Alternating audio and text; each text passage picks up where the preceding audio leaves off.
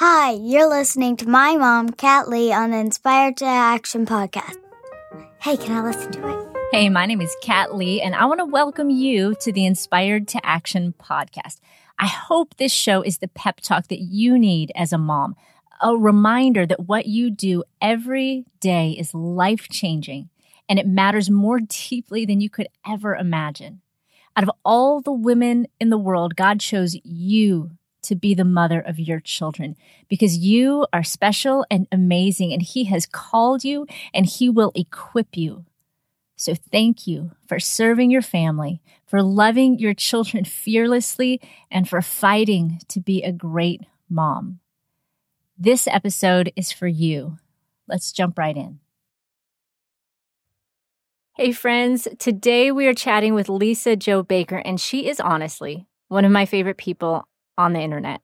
And I'm imagining you're probably familiar with her. She writes at lisajobaker.com.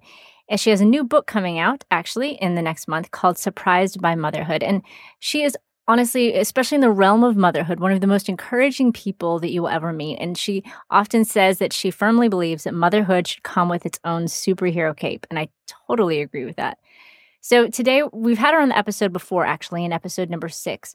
But today we're talking a little bit more about the idea of uh, raising her children with a bigger worldview. She is from South Africa and she moved to the United States.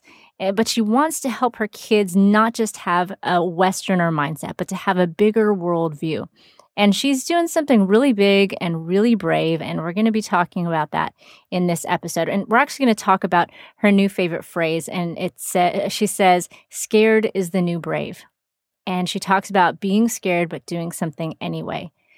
So I think you're going to really enjoy what she has to share. And she's just always inspiring and always eloquent. So I, I know you're going to love it. I want to give a few shout outs to two people today uh, for leaving reviews on iTunes. And the first one is Christine HK Mama, and she's listening from Hong Kong. How cool is that? I just, I think this kind of helps affirm what Lisa-Jo and I talk about in today's episode that as moms, we can impact the world. Whether you're recording a podcast, writing a blog, giving, or emailing somebody that maybe you don't know, but that you met online and you just want to encourage them. In today's age, we can impact literally the nations of the world while we're sitting at home on the corner of our couch and our kids play with Legos. So don't underestimate what you can do. So thank you for sharing that review on iTunes, Christine. And I also want to thank Mrs. BNJC Wilson for also leaving a great review on iTunes. And if you get a chance, I would love for you guys to do that as well. And I also wanted to mention that the Inspired to Action podcast is also available on Stitcher if you don't listen to the podcast on an you know like an iphone or a any kind of smartphone and you're listening just via the blog you don't have to have an iphone to listen to the podcast stitcher is a app that you can have on an iphone or on an android device and it's spelled s-t-i-t-c-h-e-r and it is available cross platform and it's free and you can listen to the Inspired to Action podcast there. And if you do and you want to leave a review, that would be fantastic as well. So that's all I have for announcements today. And we're going to jump into this episode because I can't wait to share Lisa-Jo's wisdom with you and her encouragement with you. So here we go. Hey, Lisa-Jo, how are you today?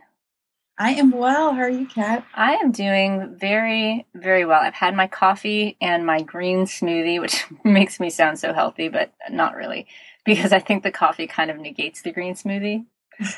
so it's Monday, though. I think that's okay. True, true. But if you saw the amount of whipped cream I put on top of my my coffee, then yeah. you're like, never mind, Kat. I always say, like, some people judge a book by its cover, but I always judge a coffee by the amount of whipped cream. So I thereby judge you as having outstanding Monday coffee. Yes, yes. Well, I just think if there's not a nice little mountain on top, and so where you cannot actually see the coffee anymore, then it's not really ready to drink.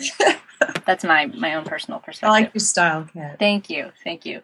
Um, so, for everybody listening, I would love for you to tell us a little bit about yourself.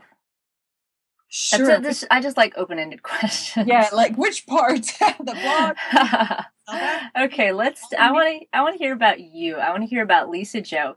You grew up in South Africa, and yes. now you live on the East Coast. how did you get from here to there? Tell us a little bit about that story. Okay, well, the shortcut really is obviously there was a really cute boy with cowboy green eyes involved. I blame him entirely. But yes, I grew up in South Africa. Um, I have siblings, and my whole um, my parents and all my aunts and uncles and cousins all live there still. So I always say I'm an accidental transplant to the states. I came for college and stayed for the cute boy from Michigan that I hadn't planned to stay for, but 15 years later, we tend to gypsy back and forth between the two countries. My husband Peter is from the Midwest, um, but my whole family still live in South Africa. So we go home as often as we can. Um, and we have three kids. So, as you can imagine, it's not that often because, as Peter says, we often need counseling for the post traumatic stress of 18 hour flight with all three of them. he always says that's why we don't go as often as we wish we did. but um, my firstborn Jackson, I actually had him while we were living in South Africa. So Pete and I have lived a bunch of places. I'm from South Africa. I came to the States for college. Um, but after law school, we moved to Ukraine for two and a half years, where I worked there um, as a legal specialist on a counter trafficking team. And then we moved to South Africa, and I had our firstborn was born there, and continued to work in social justice. And then we moved to the States, and um, have been here ever since. But go back and forth pretty regularly still for Christmas and other holidays. So, kind of one of those people who lives in between countries and cultures. Um, but I have a huge American family here who make me feel completely at home here too. And just last summer, I officially, after 18 years, became a U.S. citizen. So it took me ages to finally to doing it. But yes, it's fun now to have both. Was that oh? So you have both. So it's not a, a transfer sort of thing or something where you're not. Well, Yes, South Africa allows you to have two. The US is interesting. They just don't recognize your other one, but they okay. don't require you to surrender your passport or anything like that. So um, technically, you can have both. Yes. I was going to ask, that sounds bittersweet, but that's cool that you get to have both. Yeah, yeah. And I think, you know, a place that you're from and born in, you just always feel that that's your motherland. And so it holds your heart. But mm-hmm. um, my kids are very pleased to share citizenship with me now. Although Jackson has dual as well because he was born in South Africa, ah. so he has both. So, what inspired you? You were in South Africa as a family, and then you moved to the U.S. What brought you as a family back over here? Um, you mean my my not just as a college student, right? Because you said Jackson was born in South Africa. That's right. Yeah. So, well, we went back to South Africa because I had been away for a decade, and we figured we could have stayed on in Ukraine. We could have come back to the States, but we felt like um, I was pregnant with our firstborn, and I thought I would bring him as a peace offering to South Africa after having been gone for a decade. I was like, I will have my firstborn here. So um, we were there for about two and a half years, but Peter was looking at different work opportunities, and there was just a really great work opportunity in Michigan that brought us back here. So, um, yeah, we would have. I mean, if God had made an opportunity for us to stay there long term, we probably would have. But He just had an opportunity that brought us back stateside. So his family was really happy about that because we had our next one in Michigan. So it's a good thing you don't have like more than two families in the mix, or you just be having, you know, a different child in every different locale around. we did, and then when we moved to Virginia, just outside of DC, we had another one. So. we've had them like you know some people collect souvenirs. We have children like so you know i'm so curious about and this is going to re- reveal the ethnocentricity of my american brain. Okay. and, but i think that this is true of a lot of people probably listening.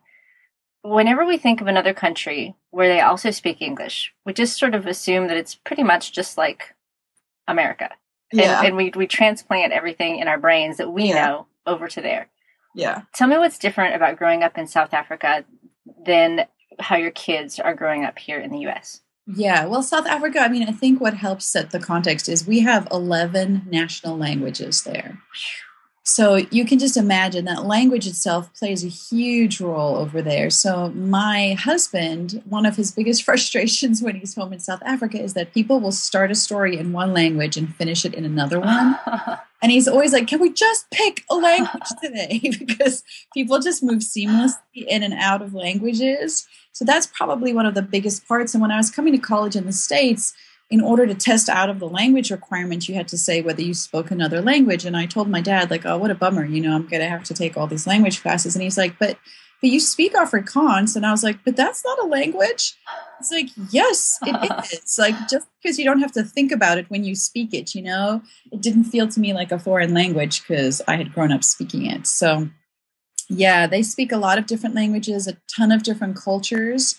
And, um, you know, a lot of the times, I have friends who've been to, um, you know, Rwanda or Burundi or other places in Africa who'll come down and visit us in South Africa. And so they'll say two things. They'll say, one, wow, it's just like America here, because there are, you know, d- dimensions that are like big malls and cars and homes that are just like the US.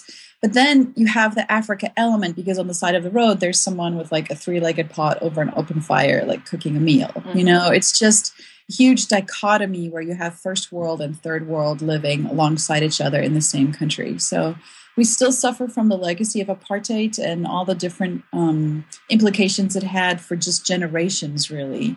So we're still trying to come out of that, but it is um, it's a remarkable country of just real openness and friendliness. And I'm going to tell you the best weather in the world. Like really visits, it's literally the perfect temperature all the time. Well, this is a good time of year to tell us about that so we can imagine. I know. I think it's probably a lot like California. That's what my husband says because he lived in California. You know, it's not a it's a dry heat. Um, it's nice and warm. It doesn't get like crazy sweltering like Texas. It's not humid in the summer afternoons it rains to cool it down. I mean it's just beautiful beautiful place to be. And they have everything. They have beaches and mountains and open prairie lands. They just it's one of the most beautiful countries but i mean i'm completely biased i think it is.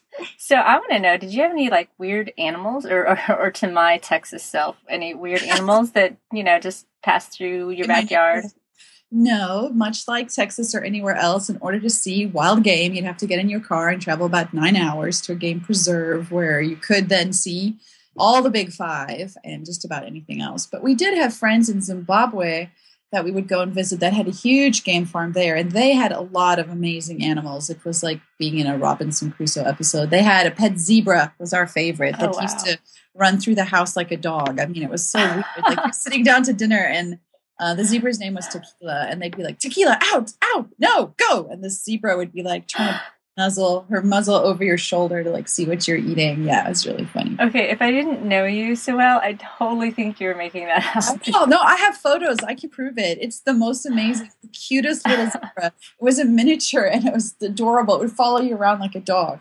Okay, I need I need those photos because people are going to want proof. yeah, yeah, that was my husband's um, when he came to Zimbabwe. So this is a good example of how you know what is South Africa like. You know, he'd spent years coming to South Africa, but when he came up to Zim, he kept saying, "Oh, oh, now we're really in Africa. this is really Africa." Because there's just, I mean, that same family raised a pair of lion cubs from cubs and the lions we weren't there so i only saw photos but i did see the pictures of these lion cubs who thought themselves dogs because they grew up with all the dogs of the household. And so no matter how big they were they tried to sit on anne's lap. So like she would have these photos of these like massive full grown lions like basically crushing her trying to sit on her lap wow, that's very fascinating because we don't I don't know anybody like that in Texas. No, but, and so that even for South Africa is unusual. that is definitely a Zimbabwe thing. so do your kids uh, have your kids gone back when they've been old enough to really experience it? Yeah, yeah, sure. We were just there for Christmas. So my kids oh. now are eight and a half, six, and Zoe's two and a half. So I don't know how much she'll remember, but Jackson and Micah certainly do. And every time we're there, we we do do a whole game drive, and um, they have these amazing game parks and preserves where they have baby lion cubs where you can go in and pet them and. But I mean, they really are wild animals. We have a lot of conversations with our kids about how Disney's not accurate. We don't play with animals. They're not our friend. Like, we don't feed them. Mm-hmm. they will hurt you. so, even being in with the lion cubs, I mean, they're big and strong and they smell really bad and they get very irritable very quickly and they can they can hurt you. I mean, they're big cubs, you know.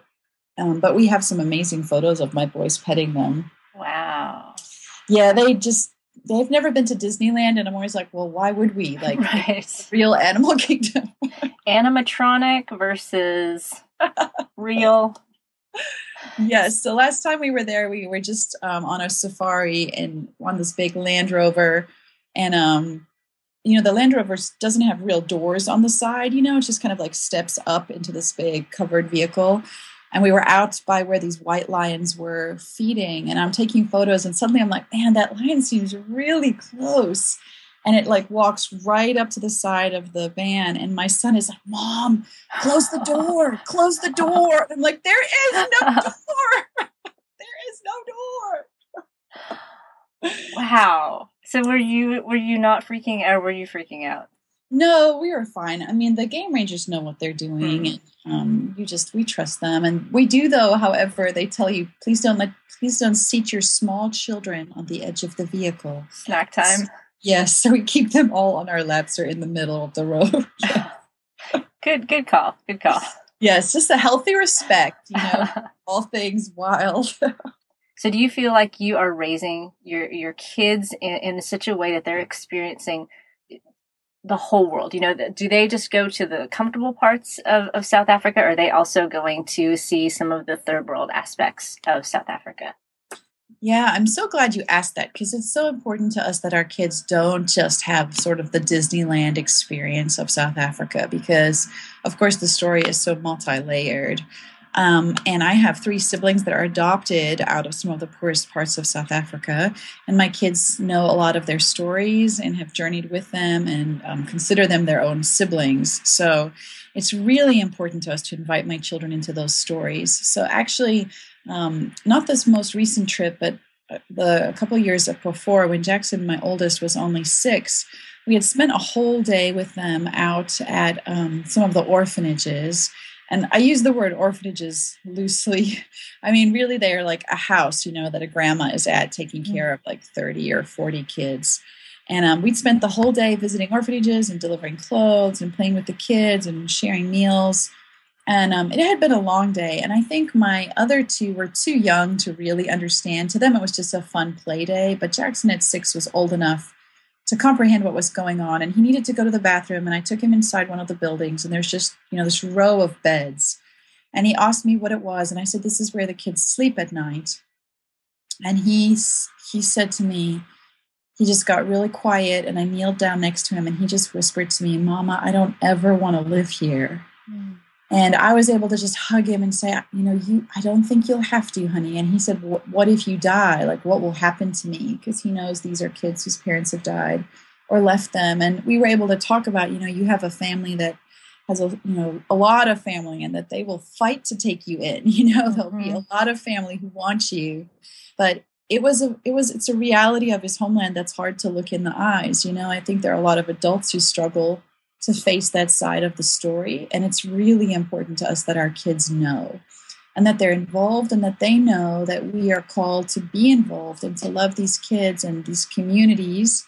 And so it's hard because when you leave at the end of a day like that, there's all these little kids trying to climb into the car that you have to mm. keep taking out, you know, and uh, you get to drive off with your kids. But I tell you what, my um, my stepmom is just the most remarkable woman, and they all know her. She knows all of them by name, and um, she and our church have been involved just for years and years and years serving over there and are just part of the community in so many ways. So I just feel like my parents have set a very high bar for what you're supposed to do in your 60s. I'm always mm. like, oh my goodness, you know, when are you going to relax a little bit? But they, I mean, they go out and throw huge birthday parties for orphans. They go every Christmas and throw Christmas parties. So this year was so fun because we went out and threw a huge Christmas party and had gifts for about 200 kids that had been donated through my blog.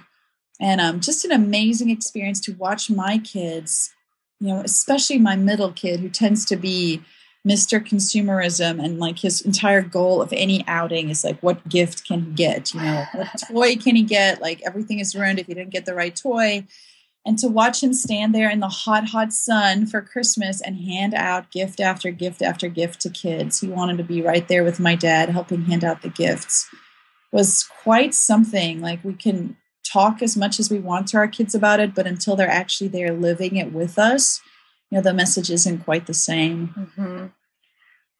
So you can do this because you have family in South Africa and you have a reason to go to South Africa. What about well, I have family in the Philippines, so I can I can do that with my kids as well, but what about the moms who everyone they know is in the US? What mm-hmm. can they do not only really for their kids, but for them too? Maybe they've never been to a place where people are truly in need. Maybe they've never been to a third world country maybe they don't know anybody there they don't have a place that they can go what what can they do to to give um, their kids and, and themselves a full world experience and, and really be the hands and feet of jesus yeah, I mean, Pete and I ask ourselves that all the time because we live here most of the year. You know, how do we give our children these same experiences here? Well, I guess there's two answers for me. One is partner with someone who has got a door that they can lead you into another world experience with. So for me, it's been really fun this year. I've felt the challenge to see my blog as a door to invite people in to a story that maybe they wouldn't access otherwise and to be part of the story with me. But number two, in the States, it's interesting because I think it is hard to connect in some ways um, in the same levels that you can in a place like South Africa because it feels very sanitized here and there's a lot of process and procedure for volunteering at a homeless shelter, a refugee shelter. But man, I'm learning that there's so much you can do just right in your neighborhood. You know, like if your church during Thanksgiving is delivering turkeys to the homeless, like we did that this year. Like we signed up to help, you know, you could sign up either to help package stuff or to help deliver stuff. And I said, let's deliver because then my kids can come with me and be part of that, right? Mm-hmm. That's something that they can do. They can come and help me deliver the turkey. And we did that. Or I love listening to Jen Hatmaker talk about this because she says you don't have to have an official program. Like just sit down at the kitchen table and make peanut butter and jelly sandwiches with your kids and then drive you know drive into the parts of your city where there are people who are hungry and give it to them. Mm-hmm. like, it's mm-hmm. funny i was like so shocked. Like that's obvious right? And i was like oh like why don't i do that? Like that's i live like right next to dc that has one of the worst homeless populations. You know that's something that we can actually do together. Mm-hmm. or organizations like Sole Hope where you can have a shoe cutting party in your house and your kids can be part of that. Or operation christmas child. Like this year my kids all helped pack a christmas basket for a kid in another country so for me it's been a lot of trying to do that exact thing like like moms here how can i find practical experiences for my children to feel a little bit outside of their comfort zone here you know mm-hmm. what does that look like mm-hmm. and it's a challenge for all of us yeah and you know i would even say that it, you don't need to start big. Starting yes. in like one thing that I feel like has really had an impact on my kids. It's been sort of a gradual thing. So uh, one thing that we always do is anytime there's a siren when we're anywhere and we hear a siren, uh, we pray for the mm-hmm. you know the doctors or the people involved or the family or whoever. And, and so my kids know they hear a siren and somebody prays and that just helps them to start that. thinking outside themselves and recently yeah. i've started to do more kind of random acts of kindness things so if we go through starbucks my kids say hey can we buy something for the person behind us or mm-hmm. you know or if we go through panera drive through or whatever and, um, and and i feel like those small steps that are actually really easy to do and don't require planning or calling something or doing anything just help me and my kids to look outside of ourselves so that you know, if we drive by a, a bus stop and it's cold out and we see that, you know, a mom and her kid are there, we go back by Starbucks, we pick up a coffee and a cake pop mm-hmm. and we drop it off. And it just, it, it, it grows. You start something small and, and, it grows and can and morph into something bigger. And, and just that, the small acts of looking outside yourself and helping your kids to look outside themselves and to be sensitive to what God might be asking them to do to help other people. And so I, I just want to help everybody listening to, to recognize that it doesn't need to be some big thing if you feel like that's going to be an obstacle for you start small and then as those bigger opportunities come you'll be ready for them yeah i think that's exactly right like we make our kids available but we make ourselves available then too because mm-hmm. i think as moms you know, I get it, man. Moms are so tired, and the checklist of things we have to do is so overwhelming to me. Like, really, could the school send home more pieces of paper? But I think for me, if I start with small things with them, then that's I feel available when there's bigger opportunities. Mm-hmm. You know, I feel braver. I feel like, wow, that small thing went so well. Like maybe we can do this other thing. And mm-hmm. I mean, let me just like add, add a caveat like it's not like my children are like skipping with joy to like give away toy to other kids okay? Like one of my kids like fell down on the floor of kmart and started wailing because i wouldn't let him choose something because i told him we were packing gifts for other kids today like that was the point of the outing and he knew it. But i still was that mom in kmart you know but that is just okay with me because I want them to learn that some days it's just not about them. Yes. So it doesn't always look pretty and it's not perfect. And when we went to drop them off at Operation Christmas Child, you know, I really hoped they'd all stand and smile sweetly by the sign so I could get a lovely Instagram picture. But like my one kid wouldn't and told me he hated it. This was all stupid. And like I hate being here. I'm cold. And but that same kid, the next day, the neighbor came over and he was like, telling his friend, have you heard of Operation Christmas Child? You give mm. presents. It's so cool. We gave our presents yesterday, and I was astounded because this is the same kid who, like, you know, told me how stupid the whole experience was. So there is hope, moms. I think you are getting through them. Mm-hmm. Well, I would love. I know that. Um, so your brothers and sister. Am I getting that right? For two bro- two boys and one girl. Uh, my adopted. You adopted. Yeah, your adopted. Siblings. Two girls yeah. and a boy. Two girls and a boy. I keep getting that backwards. Um, what's the name of the community that they're from? So there is a the city is called Hammanskraal, and in the city there is a small village called Maubane. Maubane. Okay. That's right. M A U B A N E. And it's called Maubane. And you're doing something pretty amazing on your blog that is a way not just for you to impact the place where your adopted siblings are from, but a way for all of us to jump through that door that you're mentioning. And, and I really like what you said earlier about the the ki- about your son having a big family that's fighting for, that would fight for him should anything happen to you. And I love that analogy, and I love that you know the door that you're opening through your blog into this community is an opportunity for us to fight for children who don't really have anybody to fight for them. Yeah. And I'd love for you to tell us a little bit more about that opportunity. Sure. I'm going to back into it from the different end because I Go think sometimes when you hear about it being this big project we're trying to do, it feels like, wow, I could never do something like that. And so I'll just like back up 11 years.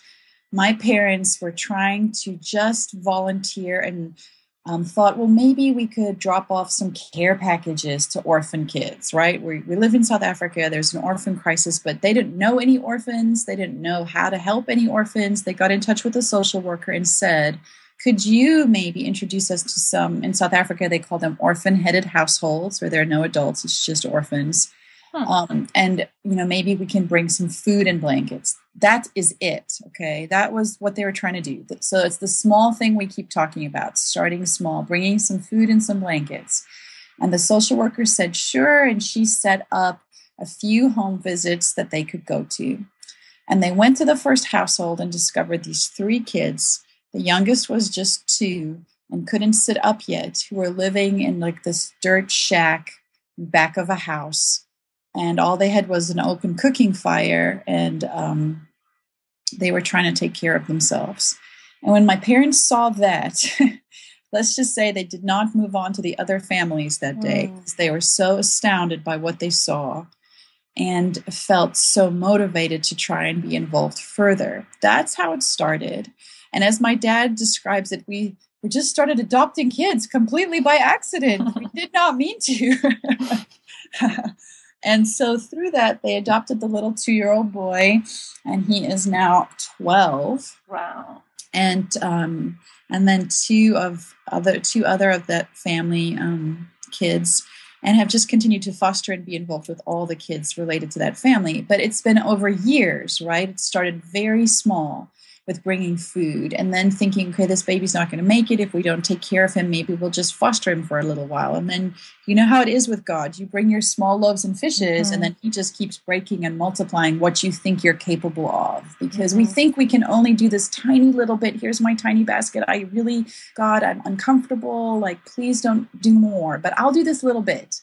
And God just gently breaks and breaks and breaks and breaks, and you can end up doing so much more than you imagine. So that's how it began. And so my son Jackson has always known my adopted brother Krabble because Krabble was there first. And Krabble was two when Jackson was born. And so Jackson considers Krabble his big brother. They're as mm. thick as thieves. Um, and when we're home, I basically don't see my kids because they all hang out in these like tribes of children that are at our house all the time. So, what's happened is that my parents, as they've become more and more invested in the community, a lot, I think, of what we see online when we see social justice done, I feel like we have this sort of filter of romance about it. Oh, look what they're doing, and it's so beautiful and meaningful and sort of precious, you know? But in my experience, it just isn't. Like, it's awkward and hard dealing with poverty. And it's very difficult to make sure you're not coming in sort of with a savior complex, you know? Like, here, we're coming to deliver you from all of these things. And my dad always talks about how we need to see ourselves as saying, how can I serve you? You know, how can I serve you? Like God talks about how his heart is for the poor. So he is already there. Like Jesus is already there. None of this is a surprise to him. I feel like Jesus's question to me is, What took you so long? You know, I've been here all along. Mm-hmm. And so um, the big question has been, What does the community need? What are your needs? And it's been amazing because my parents are part of a nonprofit called Take Action and they've spent a lot of time with those communities talking to them about what they need. And about a year ago, they started planning for a community center because right now there's a, a development of houses um, that's part of the government reconstruction plan after apartheid. So they're tiny little small, like one room houses. A lot of them don't have running water or electricity, but they border this huge plot of vacant land. And in that plot of land, about 300 kids have been meeting every Sunday for a church service conducted by Pastor Norman in the community.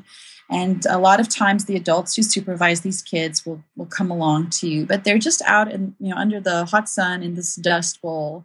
And so when they started talking to the community leaders and to Pastor Norman, the thought had been well what if we could build a community center that would have you know a big hall where we could meet for church but it would also have classrooms where we could have economic empowerment training and hiv aids training and maternity health training. And it would have a drop-in center where moms could drop their kids because a lot of the time kids are completely unsupervised before and after school particularly if they have no adult supervision anyway. So they're just on the streets but then there are moms who have to commute hours to jobs as domestic servants in the city, and they just leave their kids unattended and they don't have a lot of options. So, what if we could have a safe drop in center and a playground where the kids could play? And what if we had a community garden that could feed the community and be a source of income for the community?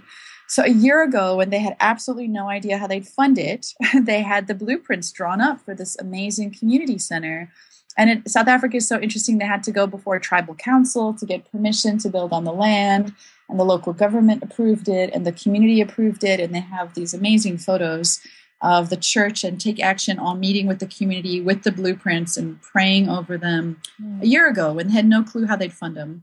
Well, a year ago, God started working in my heart about my blog, and I felt Him tell me, Well, I think this story is not just supposed to be about you, Lisa-Jo. I think your story is too small. We need a bigger story. And at the time, I was writing a book that comes out in April. It's called Surprised by Motherhood Everything I Never Expected About Being a Mom. And it chronicles a lot of the story of my parents and their adoption and work in this community. And I just felt like God was telling me, listen, we're going to tell a bigger story.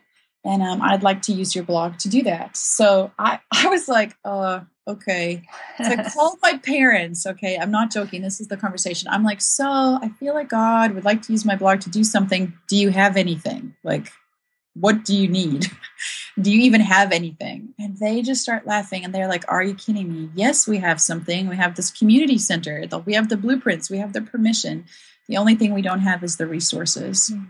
So it really felt like God connected me to what they were doing and you know it's it helps make sense of my homesickness because here i am in the states with access to just some amazing folks um, and communities here that can build a bridge to the work they're doing in south africa. So it's the long version of saying that last week we finally launched this project. It's called the maubane community center. It has five phases. The first phase was the vegetable garden and um, the vegetable garden cost $5,000. And on Friday last week, it got fully funded by our community, who ended up raising over $10,000 in one day toward this project because I think, um, as someone who writes about motherhood, what I've been able to say to moms here is while I think often we struggle with the sense that motherhood is meaningless and repetitive and insignificant and ordinary, to a child that doesn't have a mom, there's nothing ordinary about motherhood. Mm-hmm. And being able to connect moms here with kids in South Africa has just been transformative. So it's a huge, wild, scary goal, Kat. Like it makes me feel nauseous to say it out loud, but the project is $150,000. And our goal is to see if between Valentine's Day and Mother's Day we can get it funded. And I tell you, I have no clue how that will happen. Like, I do not know, but I know that my part is to ask. So, ask and tell the story. So, that's what we're doing because I think that moms are world changers right where they are. Mm-hmm. And this is an invitation to continue to change the world while you're changing the loads of laundry. You know, you don't have to buy a plane ticket to change the world. You can do it right from where you are and bring your kids along. So, this Valentine's Day, um, we really talked about that. What if we chose to fall in love with the world next door? And I have often on Valentine's got up early and made fun Valentine's breakfasts and candy and whatnot. And this year I was like a lunatic, crazy hair and crazy eyes. Like I've been working you know, around the clock on this project for so long. And when my kids came in in the morning, I said, Happy Valentine's Day and pointed to my computer screen. what I'm giving you this year and uh, they watch that ticker with me all day mm-hmm. to see the funds come in and they get to be part of the story you know? So that's my invitation to moms. We don't have to be intimidated by the amount because i think um, my pastor always says no one can outgive god. Mm-hmm. and i think he will he'll do that part. We just we get to be part of what he's doing. Mm-hmm. we actually get to be part of it. That's what's so amazing. I think he'll do it regardless but he invites us into the story that he is writing. So that's a long answer to something that has been a long time in the making. Well, I am super excited about it. And I love that it is a, a goal that needs Jesus. You, know, it's not a goal, oh, I can totally do this. I can yes. just do this by myself. It is a goal that that needs Jesus. And and I love that. I've seen my church is very very missions focused. We have like, I don't know, like 60 church plants around the world or something. So we have friends constantly going overseas. And in order to go overseas, um, one of the requirements for our sending agency is just that they not have any debt. And so yeah. I have over and over seen college students raise tens of thousands of dollars to pay off other college students student wow. loans just so that they could go be missionaries somewhere. I mean, it's become almost a normal thing to leave church in the morning and see a bow on a car because somebody needed a car, so their life group got together and saved money for their oh car. And wow. I mean, just when we just trust God with big, crazy things, He is so faithful to show up. And I just, I love, I love what you're doing. I love the opportunity that it's giving to other people. And I love the opportunity it is just to show how big God is and, mm-hmm. and what He can do. So I would love it if you could tell us how we can jump in. Yes, I would love that also. Thank you for your encouragement because I need the reminder. I think it's just important to like confess that I am like terrified all the time. like this whole project is so out of my comfort zone. and it's just it's overwhelming. Um, but it's always encouraging to feel like there are people along for the ride. So you can go to the web address to check it out. It's just www.surprisedbymotherhood.com. Um, and that will take you to the most recent phase and let you read up on it and see where we are. And um, I guess you know beyond just donating, which yes, please, if you're listening and would love to donate, we would love that. Um, but sharing the word is just spreading the word is really great too. You know, as many people know about it as possible. And there's a part of me, I was talking to my dad the other night about it and just saying to him, like, oh my gosh, you know, I wish there were one or two like really big donors who could come alongside us. And he said, well, maybe but maybe god just likes to do this with every little piece mm-hmm. you know maybe he builds this out of all the little pieces together so that way everybody gets to be involved. Mm-hmm. So I think um, if you go to surprisedbymotherhood.com, there's a video that tells the story, and you'll see me, and you'll see my dad, you'll see Pastor Norman, and you'll see the property. It's such an amazing video. All these kids, we went and shot it when I was home for Christmas. Like 250 kids walked onto the property, all holding hands, and stood in the outline, you know, like a human blueprint of where the building will be. I love it. It's so it's so fun to see their faces. Yeah, I love that I think they thought we were crazy. They're like, what are these crazy white people having us do? it was so hot. Oh my gosh, you can see from my face, I'm just like sweating like a crazy person. It was like I had hoped that we'd shoot like my video interview like early in the morning when I was still fresh. But when we arrived, like there were just hundreds of kids running out onto the property because they knew we were coming. So we filmed with them first. And by the time it was my turn to do my interview, I mean, sweat was just like pouring down my body. my well, face is so red in the video. I'll let you know, I didn't even notice. That's very gracious. It was just fun to to see the place and to see the kids and to hear everybody's everybody's story. And and was it Pastor Norman? Is that his name? Yeah, that's and hear his accent. I love that. Yes, yes, he's great. I tell you, they just give me such courage because I always say, well, what if we don't raise it? You know, what if we don't make it? And they just say to me, well, if we raise a thousand dollars, we'll have a thousand dollars more than we had yesterday. Mm-hmm. You know, and um, they, the expression they use there a lot is just God will build the house. Mm-hmm. God will build the house. And so for me, it's been such an exercise in courage and faith because it's easy to feel completely overwhelmed. But I think sometimes that's how we're supposed to feel. So we're certain that it, it didn't come from us. So um, I have no clue if we'll raise this money by Mother's Day or not. Um, but I think it's good to give ourselves a goal and to shoot for it mm-hmm. and um, be praying and sharing. So, yes, please, my check out surprisedbymotherhood.com, give, share, spread the word, um, and feel free to ask any questions that you have too. You can leave comments um, on the site um, in the Facebook section at the bottom. But I just think too, don't miss it, you know, like don't miss something really extraordinary because you're too busy with just the day to day.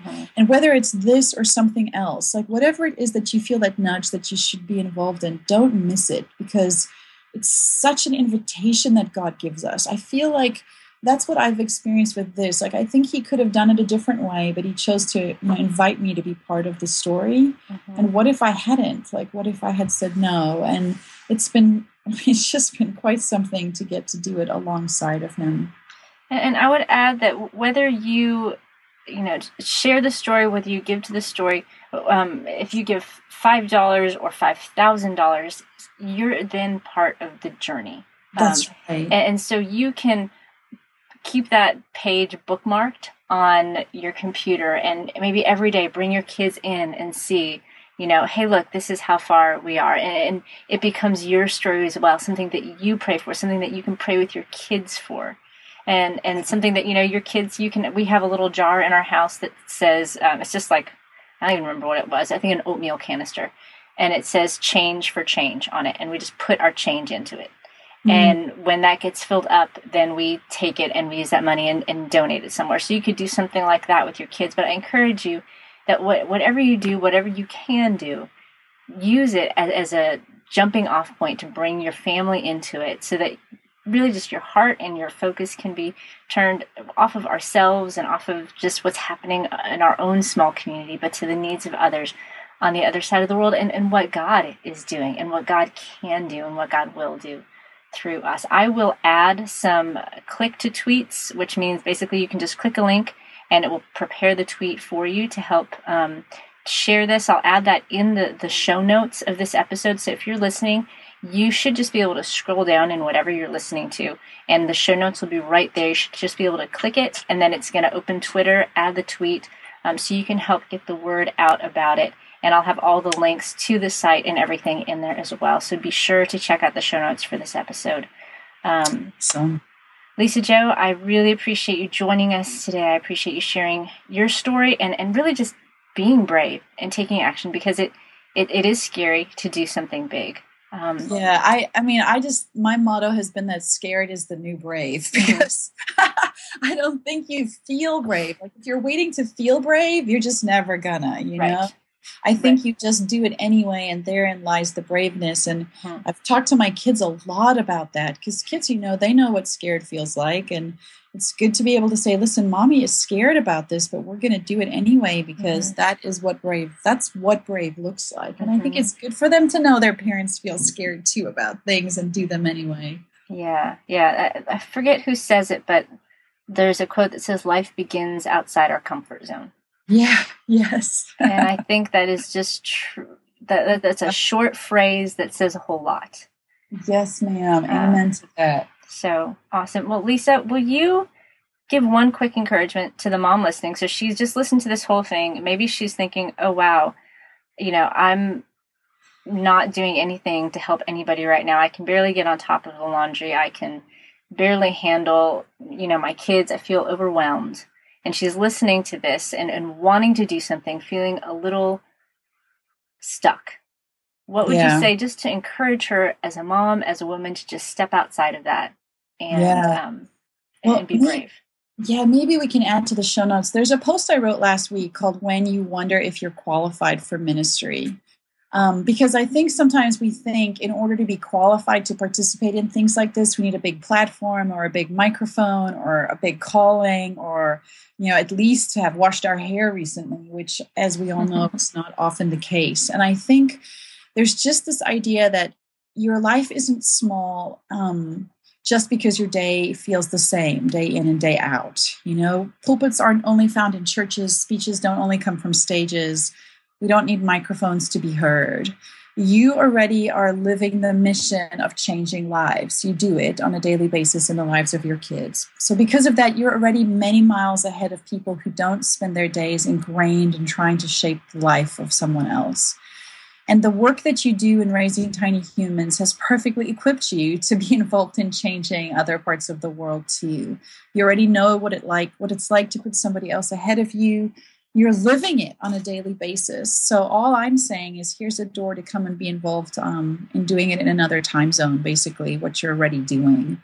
I'm not asking you to do anything different. I'm just saying what, what you do has qualified you. You are beyond qualified to be involved in things like this just because of who you are. You you do ministry day in and day out. You don't need a platform to be seen when you have you know a bunch of sets of eyes looking right back at you at a daily basis wondering what it is that you're going to do. Mm-hmm. i think sometimes we just leave the back door open for that word ministry to come quietly in along with the neighbors kids and all the dirt in the backyard and jesus you know you are doing ministry on a daily basis. And i'm so grateful because i'm right there in the trenches with you and in between trying to find ways to carve out how to serve in other places and time zones um, just the same as we're doing right at home already. Fantastic. You can find out more about Lisa-Jo at surprisedbymotherhood.com and also at lisajobaker.com. Lisa, thank you so much for joining us, and I um, hope to talk to you again soon. Thank you, Kat. All right. Bye bye. Bye. Well, that's all that we have for today's episode of the Inspired to Action podcast. Thank you so much for taking the time out of your day to listen. I know that there are a million things that you could be doing right now, and I hope that this episode has encouraged you. You know, if you have any questions or suggestions for me, just head over to inspiredtoaction.com and click the contact button to send me an email. I would love to hear from you, and I would love to do whatever I can to get the resources that you need to keep growing as a mom. And if you enjoyed this podcast, it would be awesome if you take a minute to rate it on iTunes. That's going to help more moms to find it and get the encouragement that they need. And as always, you can check out all the show notes for this session at inspiredtoaction.com. And you can also download any of our free ebooks or our free prayer calendars for moms at the blog. Just go to inspiredtoaction.com and click on the resources link. And my name is Kat Lee, and I wish you an incredible day with your family. And remember, you're a mom you're kind of a big deal. Now go be awesome. It's early in the morning, the house is quiet. But I've set aside this time for you. I bow before the throne of a noble king. And in this place, my heart begins to sing. Gonna be a good day, a good day filled with His grace, His grace and sweet new mercies. May my thoughts obey Jesus to walk in His way by His Spirit with each breath that I take. It's feeling like a good day.